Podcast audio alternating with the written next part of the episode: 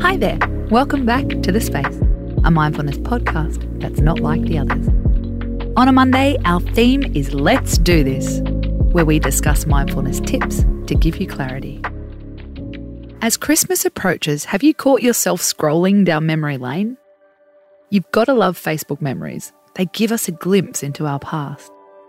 But there is a downside, especially when the festive season has got us all nostalgic.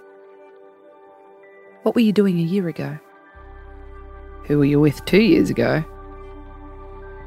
How did you feel five years ago?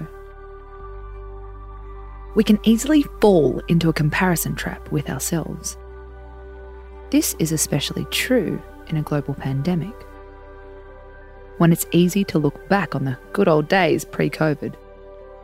Here's a helpful thing to know about nostalgia. There seems to be two types, according to Professor Hal McDonald. Reflective nostalgia is when we happily revisit an old experience, but we acknowledge that it's in the past and that things have changed since then.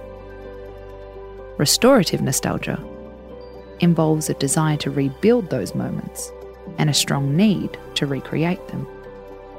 It's what spurs us on to drunk dial an ex or suddenly decide to go clubbing for the first time in a decade.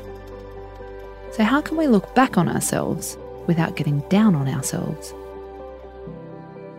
Tip 1 Be nostalgic in company.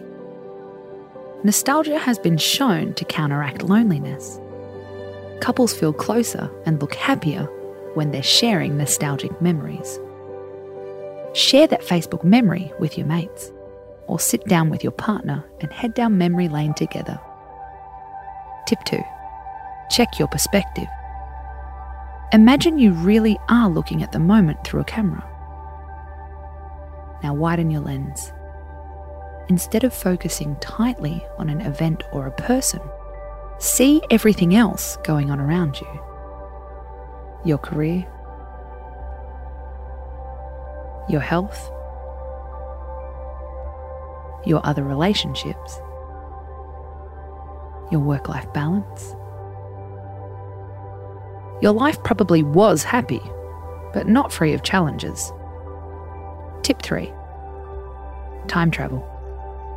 Imagine it's Christmas 2025. How will you look back on this moment? The Christmas we learnt about our resilience, reconnected with our loved ones, and really valued our freedom. Add to the highlight reel. I'm Casey Donovan, and this is The Space. Tune in tomorrow for another mindfulness tip to boost your emotional energy. Space out.